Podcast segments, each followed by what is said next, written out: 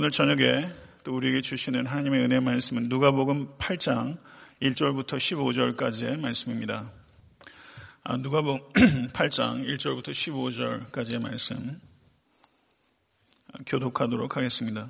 그 후에 예수께서 각 성과 마을에 두루 다니시며 하나님의 나라를 선포하시며 그 복음을 전하실새 열두 제자가 함께 하였고 또한 악귀를 쫓아내심과 병고침을 받은 어떤 여자들 돈 일곱 귀신이 나간 자 막달라인이라 하는 마리아와 헤롯의 청지 구사의 아내 요한나와 수산나와 다른 여러 여자가 함께하여 자기들의 소유로 그들을 섬기더라.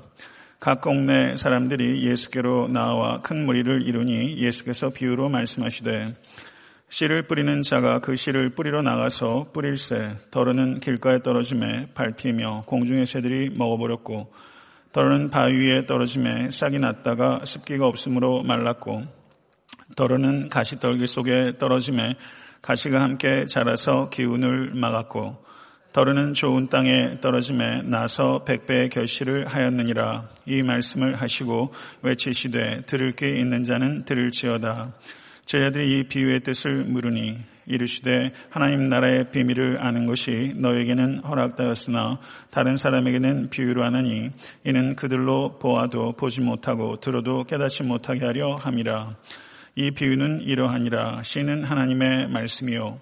길가에 있다는 것은 말씀을 들은 자니 이에 마귀가 나서 그들이 믿어 구원을 얻지 못하게 하려고 말씀을 그 마음에서 빼앗는 것이요. 바위에 있다는 것은 말씀을 들을 때 기쁨으로 받으나 뿌리가 없어 잠깐 믿다가 시련을 당할 때 배반하는 자요. 가시떨기에 떨어졌다는 것은 말씀을 들은 자이나 지내는 중 이생의 염려와 재물과 향락의 기운이 막혀 온전히 결실하지 못하는 자요. 다 같이 좋은 땅에 있다는 것은 착하고 좋은 마음으로 말씀을 듣고 지키어 인내로 결실하는 자니라.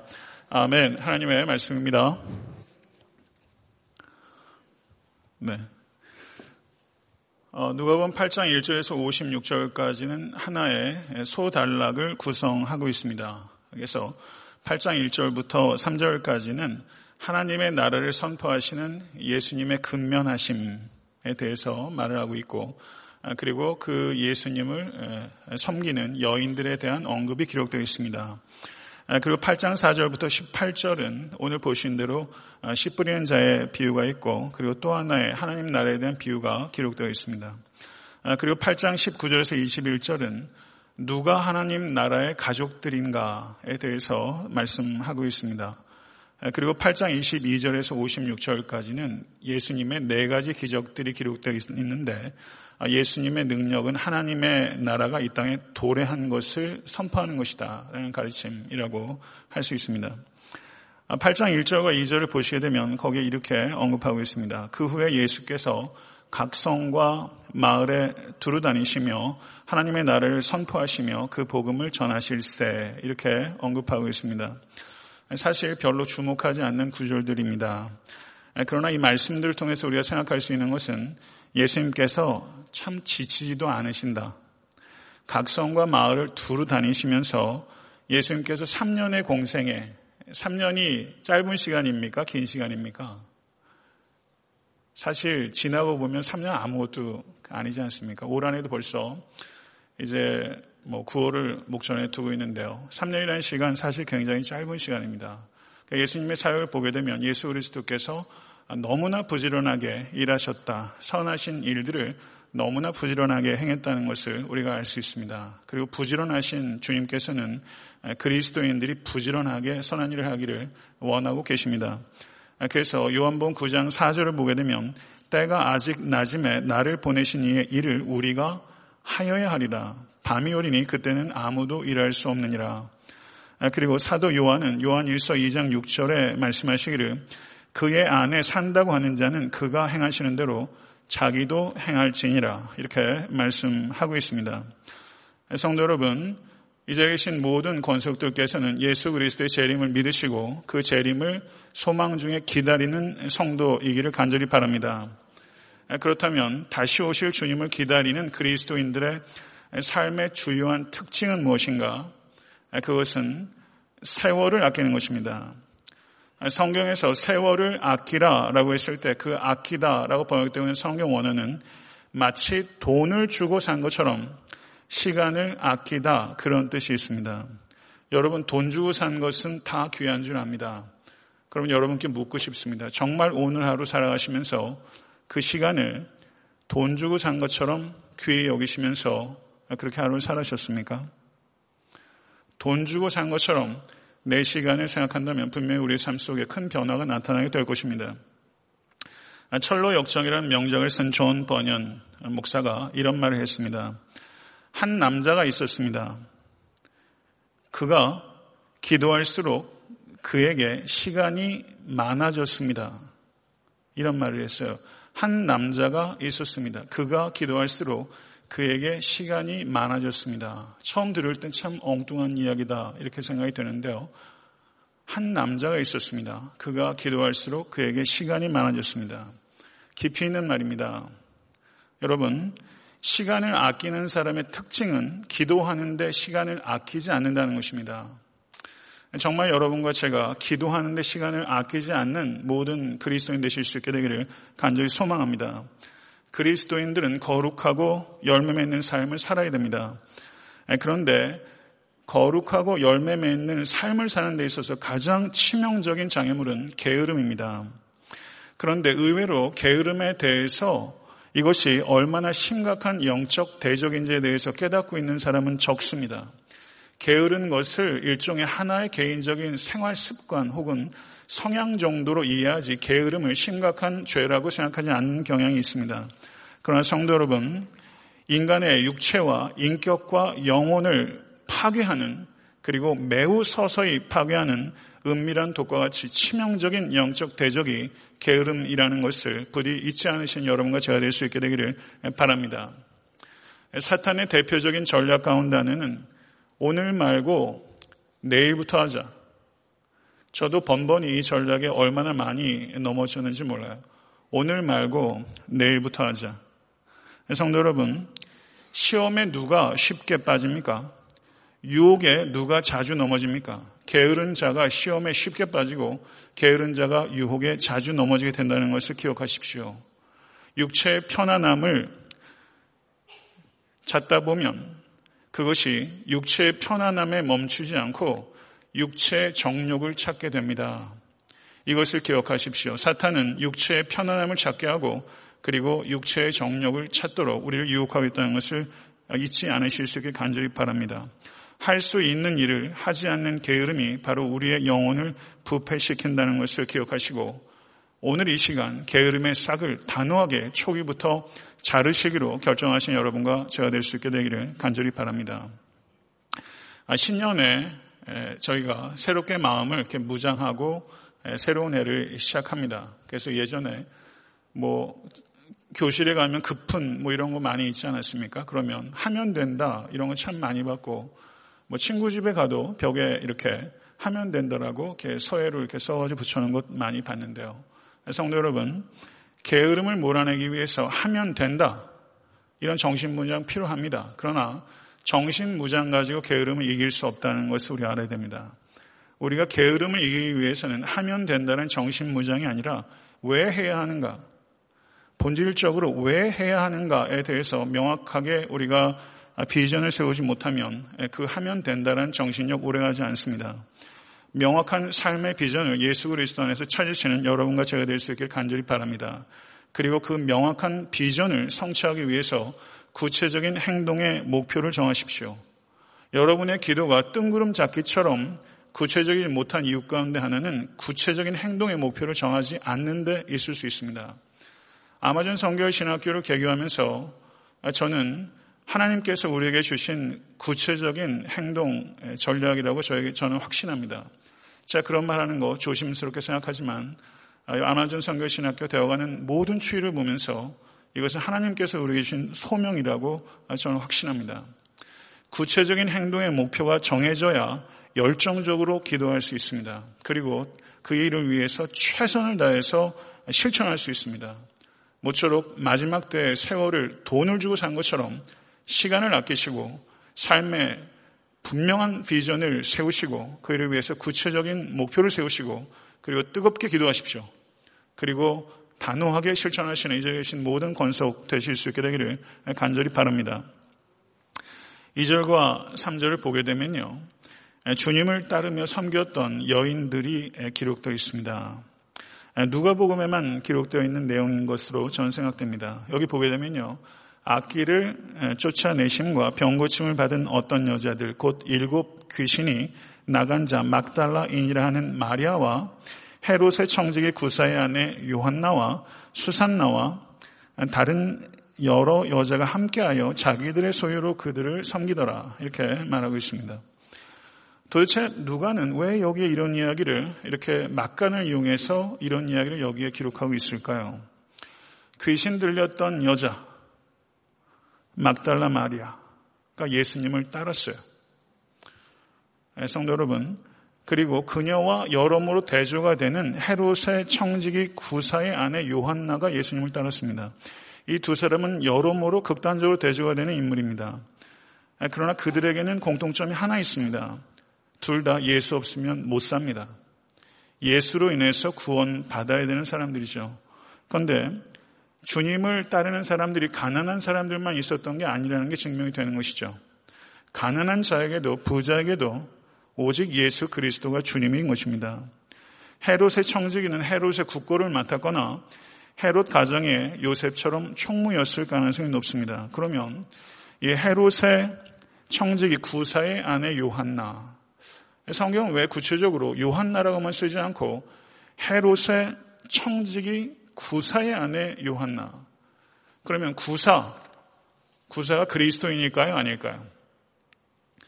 그리스도인일 개연성이 높다고 봐야겠죠. 구사라고 누가 복음을 받아 쓰는 최초의 독자들이 이 구사라는 사람을 모른다면 구사라는 이름을 굳이 써야 될 필요가 아마 없을 겁니다. 그런데 헤롯의 정직이 구사의 아내 요한나라고 했을 때 이 구사는 그리스도인이었을 가능성이 높다 이렇게 보는 게 타당하다고 생각됩니다. 그렇다면 이 구사와 구사의 아내 요한나가 어떻게 예수님을 믿고 따르게 되었을까? 헤롯이 어떤 사람입니까? 세례 요한을 죽였던 자입니다. 감옥에서 세례 요한을 잡자마자 곧바로 세례 요한을 참수한 것이 아니라 감옥에 오래 들으면서 저의 말을 듣기를 두려워하면서 달게 여겼더라. 헤롯이 그랬거든요. 그러니까 세례 요한의 이 진리를 선포하는 이 말씀을 이 구사가 들었고 그리고 구사가 그, 그 말씀에 느끼는 감동과 그런 전율과 회개를 자기의 아내 요한나에게 이야기하지 않았을까? 충분히 가능한 얘기 아닙니까? 만약에 정말 그렇다면 이 얼마나 아름답고 얼마나 기적적인 이야기입니까? 세례 요한의 죽음을 통해서 저 진리를 선포하는 그 말씀을 통해서 마치 사도 바울이 감옥에 갇혔을 때 빌립보서를 보게 되면요. 사도 바울을 지키고 있었던 사도 바울을 쇠사슬로 묶어 있었던 그 간수들이 예수를 믿어 복음의 진보가 있었던 것을 사도 바울이 기뻐했던 것처럼 외형적으로는 사도 바울이 잡힌 자고 메인자지만 사실은 사도 바울을 붙잡고 있는 간수들이 이 그리스도의 사도에게 매여 있는 것이죠. 그래서 그 간수들이 예수를 믿었던 것처럼 오늘 헤롯의 청지 구사 역시 세례요한의 말씀을 듣고 예수님을 믿었다면 충분히 그럴 수 있고요. 참 감격적인 일이다. 그런 생각이 듭니다. 성도 여러분, 여기에 보게 되면요, 어, 그 뒤에 다른 여자들이 함께 있어. 이렇게 말하면서 요한나와 수산나 그리고 막달라 마리아는 실명을 언급하고 있는데 다른 여자들은 익명으로 언급하고 있어요. 그러나 성도 여러분, 성경에는 익명으로 언급되고 있는 이 여인들이 하나님의 생명책에는 그 이름으로 기록되어 있는 것을 믿으십시오. 성도 여러분, 호랑이는 가죽을 남기고 사람을 이름을 남긴다. 저도 어렸을 때는 나도 이름 좀 남겨야지. 이런 생각, 저 국민학교 때부터 그런 생각 했다니까요. 예. 그런데 지나고 보니까 그게 중요한 게 아니더라고요. 이름은 내가 내는 것이 아니라 이름을 창대케 하시는 이는 하나님이시기 때문에 여러분 이름 석자 연연하지 마십시오. 정말 중요한 것은 이 땅에 이름 남기는 것이 아니라 하나님 나라의 생명책에 이름 남기는 것입니다. 이것을 깊이 생각하시고 자기 이름에 연연하지 마십시오. 여기에서 우리가 또 하나 질문할 수 있는 것은 왜 예수님께서는 이 여자의, 여자들의 섬김을 받으셨을까요? 더 정확하게 말하면 왜 섬김을 허락하셨을까요? 예수 그리스도께서는 창조의 하나님이십니다. 만유의 주인이십니다. 그런데 마태복음 4장을 보게 되면 사탄이 예수를 시험했을 때 예수께서는 광야에서 오병이어의 기적으로 장정만 5천 명을 먹이셨습니다. 돌 하나 떡으로 바꾸는 것 하등의 문제 없습니다. 배고파서 돌 하나 떡 하나 받았다고 윤리적인 문제가 발생합니까? 아니죠. 그러나 예수님께서는 스스로의 배고픔을 해결하기 위해서는 돌 하나도 떡 하나로 바꾸는 것을 거절하시는 그런 주님이시라는 것을 우리가 알아야 됩니다. 그렇다면 예수께서 왜 그렇게 하시는가? 왜 자신의 배고픔을 위해서는 돌 하나를 떡으로 바꾸지 아니하시는가? 나를 마시는 자는 영원히 목마르지 아니하시는다고 말씀하신 생명의 생명수의 근원 되신 예수께서는 왜 십자가 위에서 내가 목마르다 하시면서 자신을 위해서는 오대양 그 푸른 바다를 다 창조하신 예수께서는 왜 자신의 입술에 찍을 수 있는 물 한 방울을 만들지 않으신가? 왜 그러실까요? 여기에서 우리는 중요한 원리를 알아야 됩니다. 예수님께서는 평범한 일상 속에서 믿음으로 살아간다는 것이 무엇인가 하는 것을 자신의 삶을 통해서 본으로 보여야 하셨기 때문입니다. 평범한 일상 속에서 기적이라는 방식을 통해서가 아니라 몫으로 일하면서 그리고 노동을 통해서 일하면서 믿음으로 사는 것이 어떠한 것인지에 대한 본을 보이기 위해서 예수께서 섬김을 허용하신 것입니다. 다른 사람을 섬기는 것도 성숙이지만 다른 사람의 섬김을 수용할 줄 아는 것도 섬김일 수 있다는 것을 아셔야 됩니다. 우리는 일방적으로 기대지 않습니다. 우리는 사랑으로 서로 짐을 지는 것이지 기독교 공동체는 일방적으로 누구의 짐을 지지 않습니다. 그럴 수 없습니다. 우리는 서로 짐을 집니다. 예수께서는 서로 사랑의 짐을 지는 믿음의 본을 이와 같이 보이셨다는 것을 우리는 깨닫게 되는 것입니다. 그리고 예수님께서는 자신을 따르는 여인들에게 자신을 섬기도록 허용하심으로 인해서 그 여인들이 주님에 대한 사랑을 더욱더 뜨겁게 하시고 더욱더 입증시키시고 그리고 그 사랑이 성장시키도록 예수께서 그 사랑의 섬김을 수용하신 거예요. 사랑하는 성도 여러분, 자기 소유로 주님을 섬겼더라 이렇게 말하고 있습니다. 성도 여러분, 자기 소유로 주님을 섬기고 계십니까? 그렇게 하고 계십니까? 자기 소유로 주님을 섬긴다는 것이 어떤 것입니까? 헌금 생활에 국한되는 것입니까? 자기 소유로 주님을 섬기는 것이 무엇일까? 이것에 대해서 고민하십시오. 예수님께서 마태복음 25장 42절 43절을 보게 되면 내가 줄일 때 너희가 먹을 것을 주지 아니하였고 목마를 때 마시게 하지 아니하였고 나그네 되었을 때 영접하지 아니하였고 헐벗을 때 옷 입히지 아니하였고 병들었을 때 옥에 갇힐 때 돌보지 아니하였느니라. 예수 그리스도를 찾고 계십니까? 지극히 작은 자를 찾으십시오. 하루하루 살아가면서 지극히 작은 자를 찾으십시오. 오늘 하루 살면서 나를 섬길 누군가를 찾지 마시고 내가 섬길 누군가를 찾으십시오. 지극히 작은 자가 recipient, 수령인이다라고 어, 그 조나단 에드워드는 말했어요. 예수께 드리고 싶습니까? 지극히 작은 자에게 드리십시오. 예수께서 그에게 주신 것을 나에게 주신 것으로 받으신다. 지극히 작은 자가 나의 recipient, 수령인이다. 이렇게 말씀하신 것입니다. 성도 여러분, 세상 사람도 돈 좋아하고 믿는 사람도 돈 좋아합니다. 돈 자체가 악이 아닙니다. 그런 성도 여러분, 물질을 사랑하고 사람을 이용하는 사람들이 범람합니다. 사랑하는 성도 여러분, 그리스도인들은 물질을 사랑하고 사람을 이용하는 것이 아니라 물질을 사용하고 사람을 사랑해야 합니다. 사람을 사랑하고 물질을 사용하시는 성도 되십시오. 물질을 머리 위에 이고 다니지 마시고 발 아래 두십시오. 초대교 교인들이 자신의 것을 팔아 필요에 따라 사도들의 발 앞에 뒀던 것처럼 돈의 위치는 발 아래에 있어야 되는 것이지 머리 위에 가서는 안 됩니다. 돈 이고 사지 마십시오. 돈에 눌립니다. 돈의 지배를 받습니다. 모쪼록 하나님을 섬기신 모든 권속되실 수 간절히 바랍니다. 돈 앞에 위축되지도 마시고 돈으로 교만하지도 마십시오. 물질이 위험하다는 것을 생각하십시오. 위험한 물질 잘 사용하실 수 있는 모든 권속 되실 수 있게 되기를 간절히 축원합니다.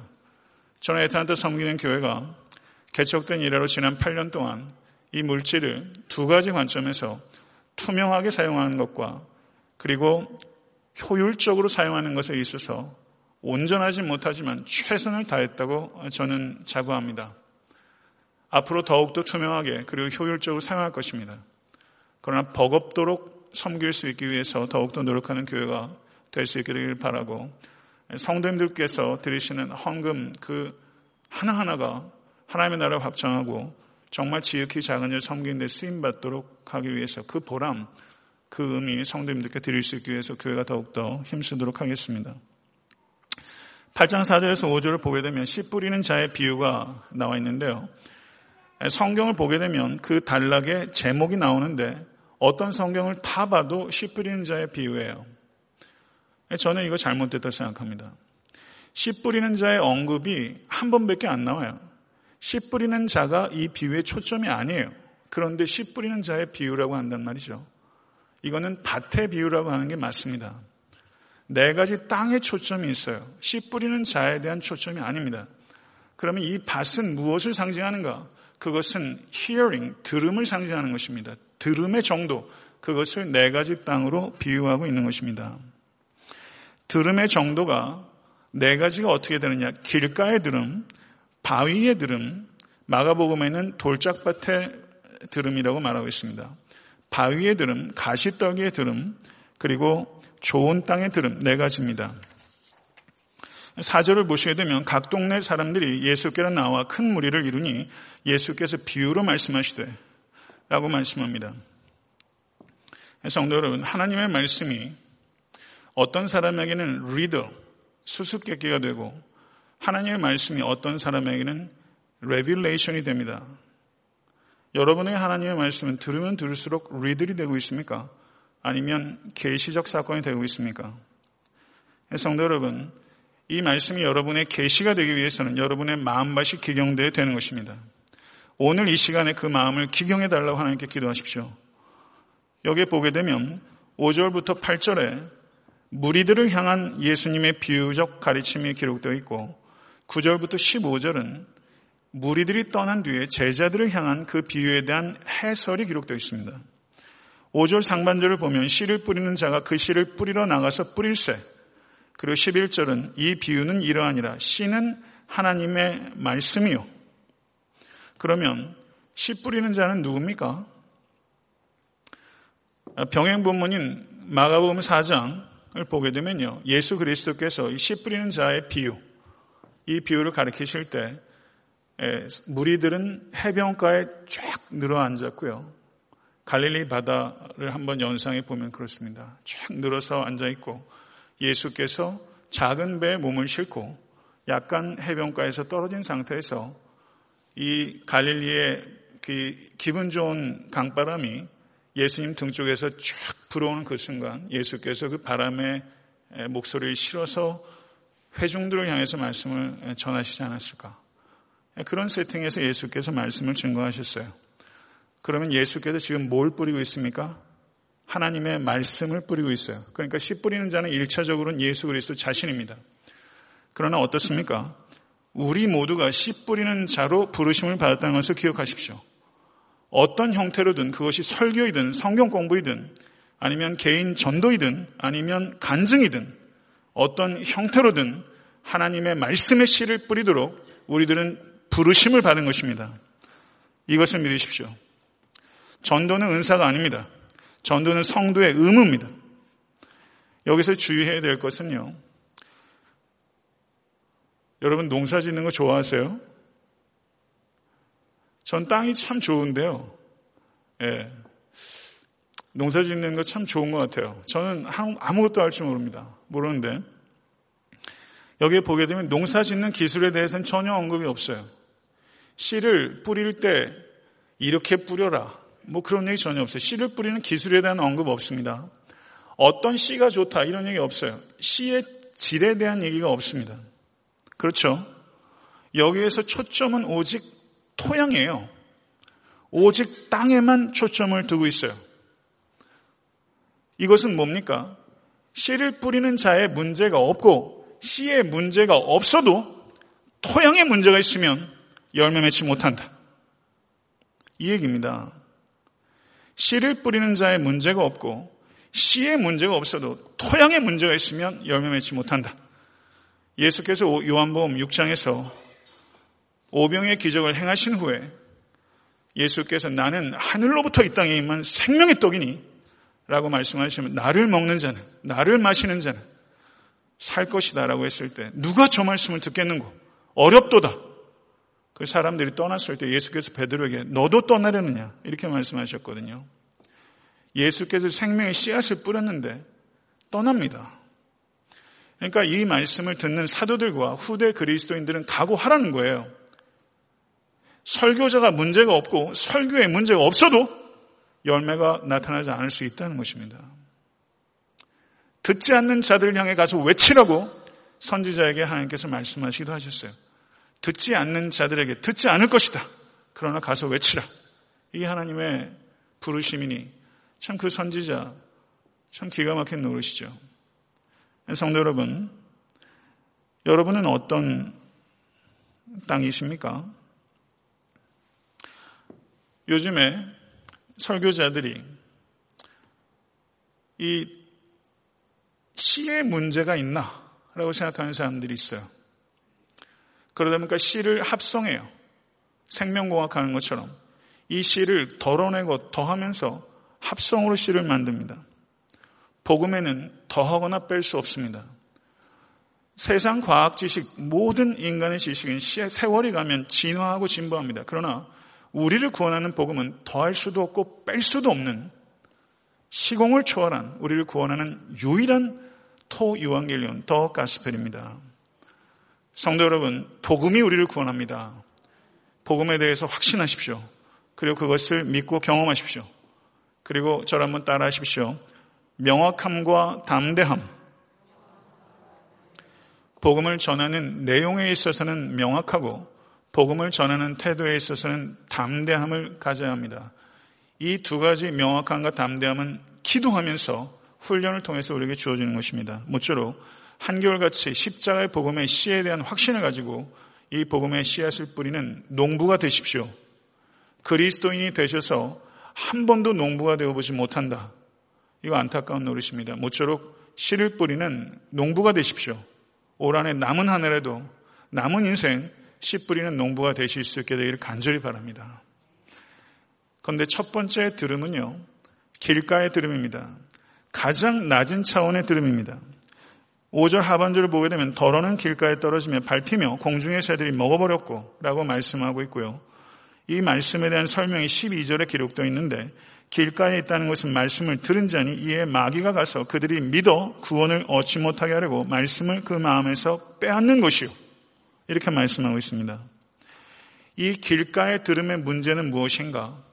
길가는 예전에 시골길 한번 걸어봤던 거 생각해 보세요. 논이든 밭이 됐든 하다 보면 이 길가는 사람이 계속 다니는 그 길이기 때문에 거기에 문제는 길가에 들음의 문제는 딱딱함입니다. 부드럽지 못하고 딱딱한 들음, 가장 낮은 단계의 들음, 뿌리를 내리는 것은 고사하고 씨앗 자체가 침투가 안 되는 최악의 들음. 그런데 이 길가에 들음을 가지고 있었던 사람이 누군지 아십니까? 바리새인입니다.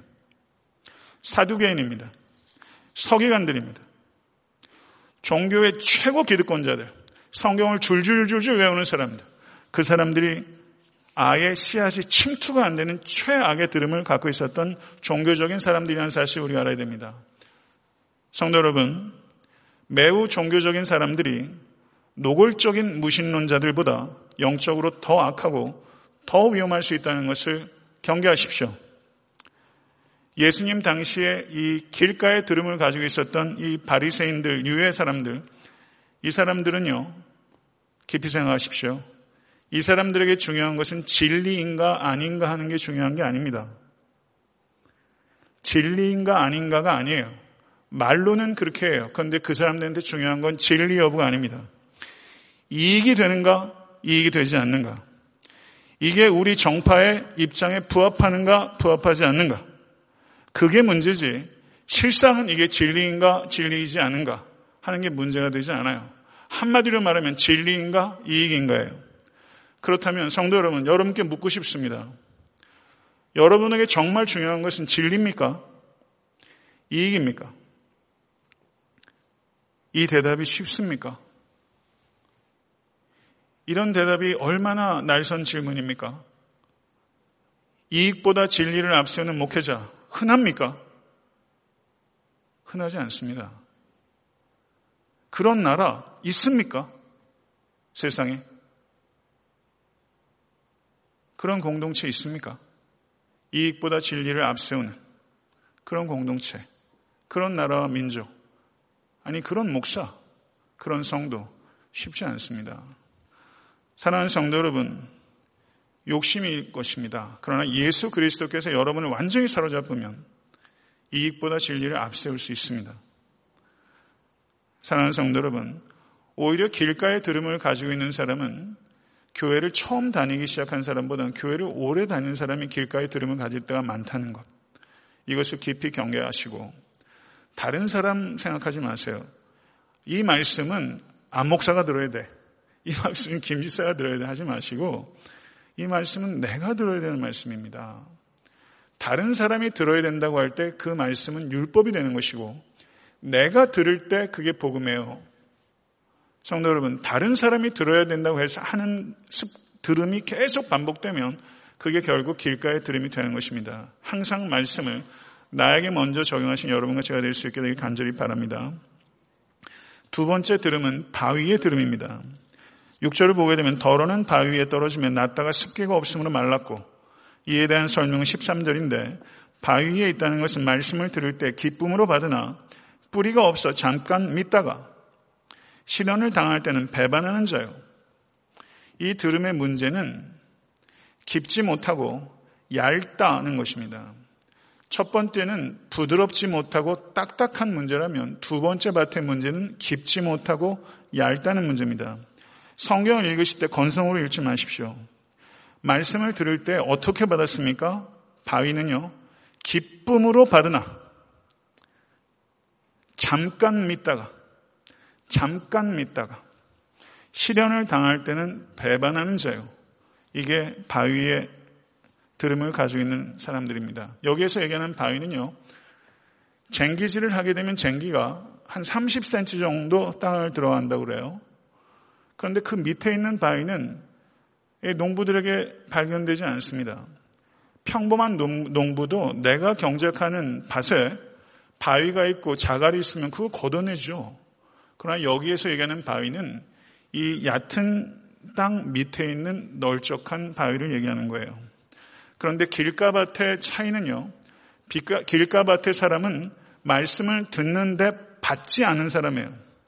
그런데 이 바위에 들으면 말씀을 듣는데 그치지 않고 기쁨으로 받습니다. 기쁨으로 받아요. 그런데 뿌리가 없기 때문에 이게 뿌리를 밑으로 내리려면 이 에너지가 얼마나 들어가겠습니까? 그런데 바위에 탁 막히니까 아래로 내려가는 힘이 다 어디로 올라가요? 위로도 올라가는 거예요. 그러니까 바위에 뿌린 씨의 경우는 아래로 내려가지 않고 에너지가 다 위로 올라가기 때문에 웃자랍니다. 웃자라요. 보통의 땅에 좋은 땅에 떨어진 씨보다 훨씬 웃자랍니다. 외적인 성장이 있지만 내적인 성장이 없고 단기적으로는 급속하게 성장하지만 장기적인 성장이 없어요. 그게 바위밭의 특징입니다. 성도 여러분, 바위의 들음을 가진 이 교인, 이 교인들은요, 말씀을 기쁨으로 받지만 이 기쁨은 슈퍼피셜 조입니다. 피상적인 기쁨입니다. 피상적인 기쁨을 경계하십시오. 이것을 신학적으로 뿌리가 없는 열광주의라고 할 수 있습니다. 종교행위를 통해서 뿌리가 없는 열광주의를 조장하는 메시지가 얼마나 많고 그와 같은 교회 프로그램들이 얼마나 많은지 몰라요. 종교적 펄포먼스를 통해서 뿌리가 없는 열광을 조장하고 그 열광을 통해서 종교적 카타르시스를 느끼는 것 염증을 느끼셔야 합니다. 성도 여러분, 피상적인 기쁨을 조장할 뿐만 아니라 피상적인 눈물도 조작할 수 있다는 것 경계하십시오. 예수 그리스도께서는 복음을 듣고 변화라고 하셨지 복음을 듣고 울라고 하지 않으셨습니다.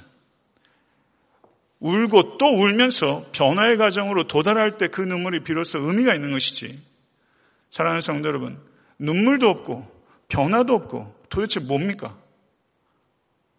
사랑하는 성도 여러분, 하나님의 말씀 앞에 우실 수 있게 되길 간절히 바라고 그리고 여러분의 삶이 그리고 제 삶이 변화될 수 있기를 간절히 바랍니다. 제가 요즘 제 아내가 제가 변했대요. 어제 저한테 그 얘기를 좀 했어요. 저 변했다고. 저희 집사람도 많이 변했어요. 그래서 어제는 저하고 얘기를 하면서 어제 늦게까지 이런저런 얘기를 하는데 밤에 이렇게 저렇게 두런두런 옛날 얘기도 신앙 얘기해서 참 좋은데 얘기를 하다 보니까 정신이 말똥말똥해져가지고 그것도 참 어렵고. 네. 예, 변했대요. 조금 변했대요. 제 아내도 좀 변했고. 퇴보하는 것 같을 때도 있지만 계속 말씀 보죠. 성령 안에 있으면 변하고. 제가 변했다는 소리 제일 듣기 어려운 데가 아내지만 제일 듣고 싶은 데가 아내죠. 제 아이들이 아직 그런 거 잘 모르지만 제가 아이들이 신앙적으로 어제 집사람과 그런 얘기 했어요. 아이들이 어떻게 그냥 입만 열면 TV인데 제일 많이 얘기하는 말이 TV예요, TV. TV 보여달라는 거예요. 그래서 우리 집사님이 이거 문제가 있다. 이렇게 얘기를 하더라고요. 자기 말에 동의 아니에요. 동의한다고 했죠. TV가 아니라 예수님, 성령님, 하나님 얘기하도록 아이들 키우자. 어제 그런 얘기를 했습니다. 네, 성도 여러분, 피상적인 웃음과 피상적인 눈물을 경계하십시오. 피상적인 열광주의 배후에는 피상적인 메시지가 있습니다. 피상적인 메시지가 피상적인 감정을 조장하고 조작합니다. 성도 여러분, 강단에서는 회중을 기쁘게 하는 메시지가 아니라 하나님을 기쁘게 하는 메시지가 선포되어야 되고 성도의 기쁨은 하나님을 기쁘시게 하는 메시지가 선포가 될 때 참된 성도는 기뻐하는 것입니다. 이 기쁨이 애타한테 섬기는 교회 가득할 수 있길 간절히 바랍니다. 죄에 대해서 침묵하고 죄에 대해서 복귀 수술을 해야 될 판에 반창고를 붙이는 식의 메시지가 선포가 되고 하나님의 진노에 대해서 침묵하고 회개를 이용하고 그리고 성결한 삶에 대한 촉구와 열매가 없다면 성도 여러분 그리고 자기를 부인하고 자기 십자가를 지고 따르는 제자됨의 대가에 대해서 말하지 않는다면 성도 여러분, 이런 메시지는 기껏해야 감정을 조작할 수 있을 뿐이지 삶을 변화시키지 못합니다. 양심을 잠들게 하는 메시지가 아니라 양심을 깨어나게 하는 메시지가 이 시대에 회복돼야 합니다.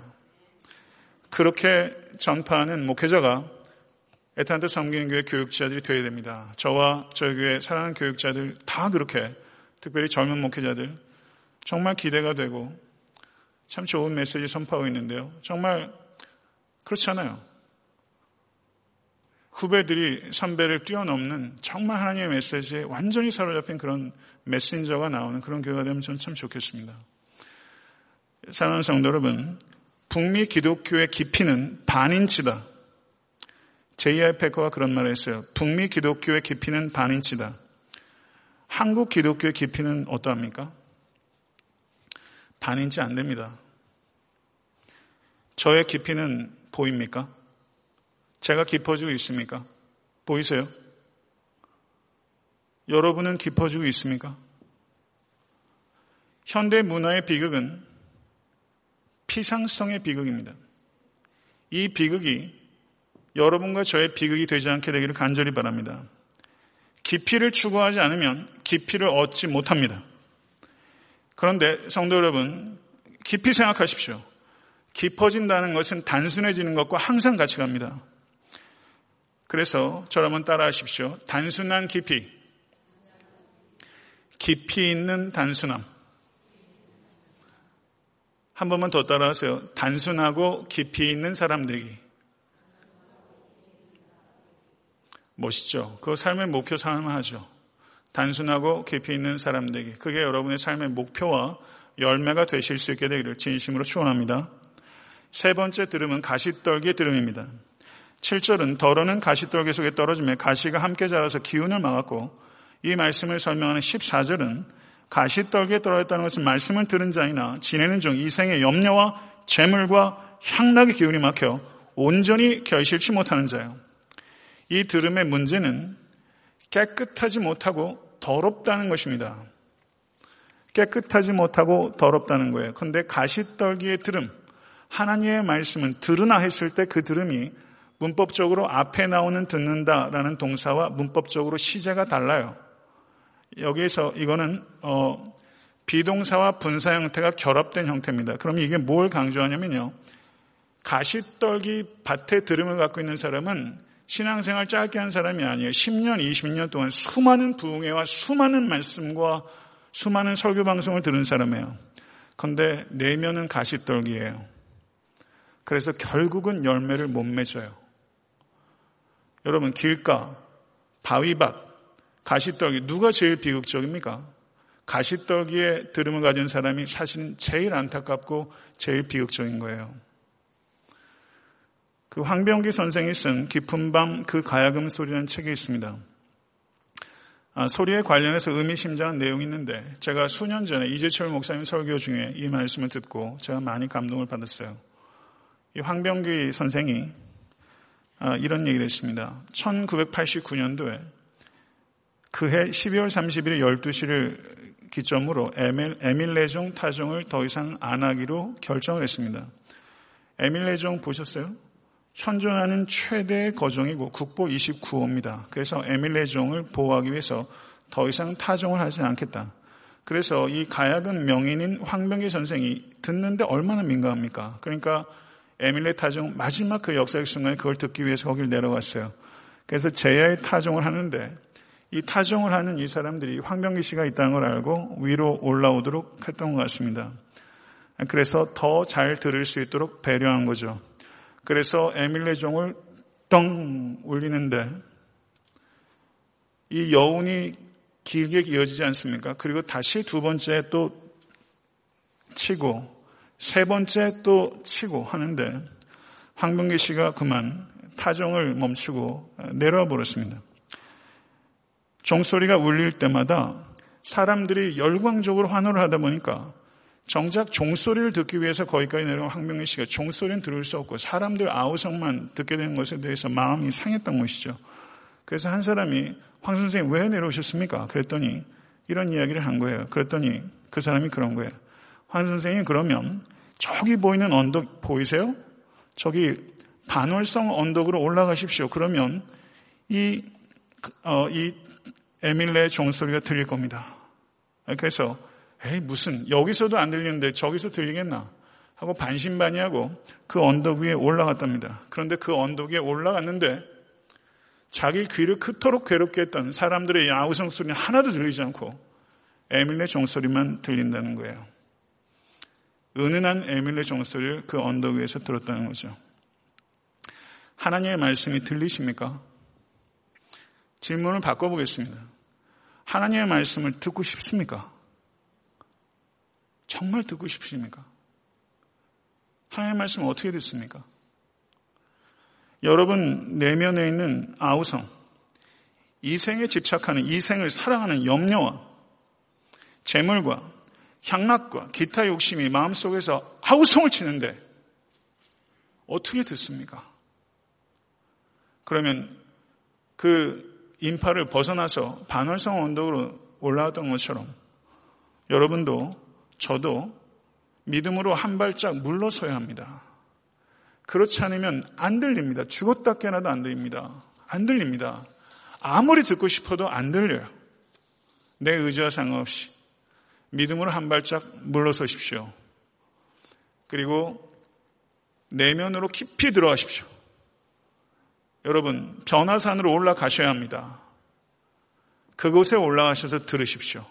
그리고 변화산에서 안주하지 마시고 변화산 아래로 내려오십시오. 이 두 가지 two-way 두 가지 여행이 그리스도인의 영성이에요. 이 두 가지가 겸비될 때 하나님의 말씀도 들리고 사람의 아우성 소리도 들어요. 하나님을 들어야 사람의 고통도 들립니다. 사랑하는 성도 여러분, 들음이 열리실 수 있게 되길 간절히 바랍니다. 하나님의 생밀한 음성을 듣는 사람이 성도와 이웃의 신음소리가 안 들리겠습니까? 어떻게 이게 두 개가 분리될 수 있습니까? 만약에 고통자하는데 신음 소리가 들리지 않는다면 하나님 소리 못 듣는 겁니다. 그런 영성은 없습니다. 하나님의 말씀이 여러분께 들릴 수 있게 되길 간절히 바라고 그리고 이웃의 신음 소리가 들리는 은총이 여러분과 저의 영혼 가운데 그리고 에트나타 성경 교회에 임할 수 있게 되길 간절히 바랍니다. 네 번째 들음은 좋은 땅의 들음입니다. 8절을 보게 되면 더러는 좋은 땅에 떨어짐에 나서 백배의 결실을 하였느니라. 이 말씀에 대한 설명이 좋은 땅에 있다는 것은 착하고 좋은 마음으로 말씀을 듣고 지키어 인내로 결실하는 자니라. 좋은 들음은 뭐냐? 첫 번째 길가의 문제가 딱딱함의 문제였죠. 그러니까 좋은 땅은 딱딱하지 않고 소프트, 부드럽고 두 번째 바위의 문제는 뭐였습니까? 얕은 거의 문제였어요. 그러니까 얕지 않고 깊고 세 번째 가시떨기의 문제는 더럽다는 것의 문제였습니다. 그러니까 더럽지 않고 깨끗한 거예요. 그러니까 좋은 들음은 무엇입니까? 부드럽고 깊고 깨끗한 들음이에요. 부드럽고 깊고 깨끗한 들음이에요. 이게 좋은 들음이에요. 이 들음이 열리실 수 있게 되기를 간절히 축원합니다. 길가밭이 될 가능성이 아주 농후한 인간 목회자. 제가 항상 부드럽고 깊고 깨끗한 들음을 가지고 이 사역 감당할 수 있기를 간절히 바랍니다. 성도 여러분, 그럼 이와 같은 들음은 어떻게 개발되는가? 훈련으로 개발됩니다. 부드럽고 깊고 깨끗한 들음은 훈련으로 개발되고 그리고 고통을 통해서 확실히 열립니다. 성도에 당하는 고난을 통해서 예전에 내가 훈련을 통해서 들을 수 없는 하나님의 음성이 고통을 통해서 들려요. 맞죠? 그렇게 들으시지 않습니까? 사망의 은치한 골짜기에서 하나님의 말씀 들으시잖아요. 푸른 초장 쉴 만한 물가에서도 들릴 때가 있지만 사망의 은치한 골짜기에서 메가폰처럼 들리지 않습니까? 성도들 가운데 고난 가운데 계신 성도들이 있어요. 여러분들에게 알려진 일들 말고 안 알려진 분들도 많이 있습니다. 성도 여러분, 그러나 그 고난이 유익이 되기 위해선 하나님의 말씀이 들리면 다 유익이에요. 모쪼록 지금 이 자리에 고난 가운데 계시다면 그 고난이 성도인들의 영혼에게 들리는 하나님의 메가폰 소리가 될 수 있게 되기를 간절히 축원하고 그 축복 받아 누리실 수 있게 되길 바랍니다. 100배의 결실. 마가복음에는 30배, 60배, 100배 해서 세 개의 밭을 얘기했는데 누가복음은 100배의 결실만을 얘기해요. 100배. 한 가지만 얘기합니다. 100배의 결실은 어마어마한 축복이에요. 저 한번 따라해 보세요. 손에는 성경을, 마음에는 성령을. 좀 적으세요. 손에는 성경을, 마, 마음에는 성령을. 한번 더 해보십시다. 성경을 교과서로, 성령을 교사로, 성경을 교과서로, 성령님을 교사로. 그래서 부드럽고 깊고 정결하게 들으십시오. 그리고 그 말씀을 듣고 그 말씀을 지키십시오. 그리고 그 말씀을 지키는 말씀을 인내하며 기다리십시오. 그 결과는요, 예외, 예외적인 결실, 백배의 결실은 예외적인 결실입니다. 그러나 이 자리에 계신 권속들께서 정말 이 말씀을 오늘 받아 먹으시면 예외 없이 예외적인 결실을 경험하게 되실 것입니다. 이 축복, 이 축복이 이 자리에 계신 모든 권속과 에탄드 성경의 교회 임하기를 간절히 소원하고 그렇게 기도하기로 결단한 여러분과 제가 될 수 있게 되기를 간절히 바랍니다. 기도하겠습니다. 거룩하신 하나님 아버지 감사합니다. 오늘 또 예수님의 근면하심과 또 그 예수님을 사랑하여 자기의 소유로 섬겼던 여인들에 대해서 말씀을 들었고 또 여러 가지 들음이 있다는 것을 저희들이 깨달으며 우리의 들음을 되돌아볼 수 있도록 인도해 주시니 감사합니다. 우리의 마음 속에 아우성을 치고 있는 온갖 욕심들을 잠재워 주시옵소서. 그래야 하나님의 말씀이 들리고 그 말씀을 지키며 그리고 인내로 기다리는 권속들을 낼 수 있도록 도와주셔서 백배의 결실이 그저 마음의 소원이 되지 않고 삶의 실제가 될 수 있도록 그 은총이 이 자리에 계신 모든 권속들에게 임할 수 있도록 인도하여 주시옵소서 예수 그리스도 이름으로 간절히 기도드렸사옵나이다. 아멘.